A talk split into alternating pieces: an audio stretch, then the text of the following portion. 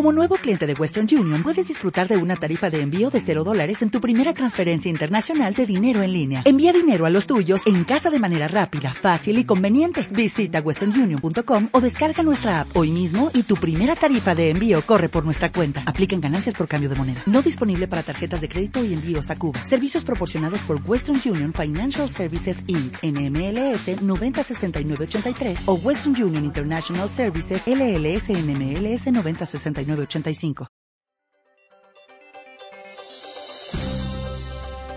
Estos son los principales titulares del Servicio de Información Venezuela de este miércoles 16 de junio del 2021. Les narra Alejandro Siu. Comenzamos. Reportan 1.233 nuevos contagios y 20 muertes por COVID-19 este martes. Unión Europea y Estados Unidos apuestan por unos comicios libres y justos en Venezuela. Cruz Roja Venezolana se une a la campaña nacional de vacunación Fundaredes denuncia que la guerrilla colombiana amenaza a la población civil en Apure ante posible reinicio del conflicto armado. Venezuela llama ante la conferencia de la FOA al cese del bloqueo de Estados Unidos.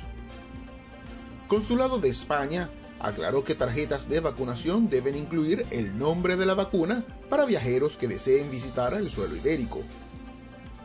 Fallece el exdiputado indígena Ricardo Tío Fernández por COVID-19. Fuera de nuestras fronteras, ACNUR y la Organización Internacional para las Migraciones llaman a los países a mantener apoyo urgente a migrantes venezolanos. Comité Nacional del Paro anuncia la suspensión temporal de las movilizaciones en Colombia. Explota un carro bomba en Cúcuta. Suiza califica de cordiales las conversaciones con Joe Biden. Fallece expresidente de Nicaragua, Enrique Bolaños. Confirman 41 casos positivos de COVID-19 en la Copa América. Vicepresidente del Comité Olímpico Internacional llega a Japón para ultimar preparativos de los Juegos Olímpicos. Y para finalizar, Microsoft anuncia que Windows 10 dejará de tener soporte en octubre del 2025. Así despedimos esta emisión. Recuerden que pueden ampliar estas y otras noticias en www.civenezuela.net.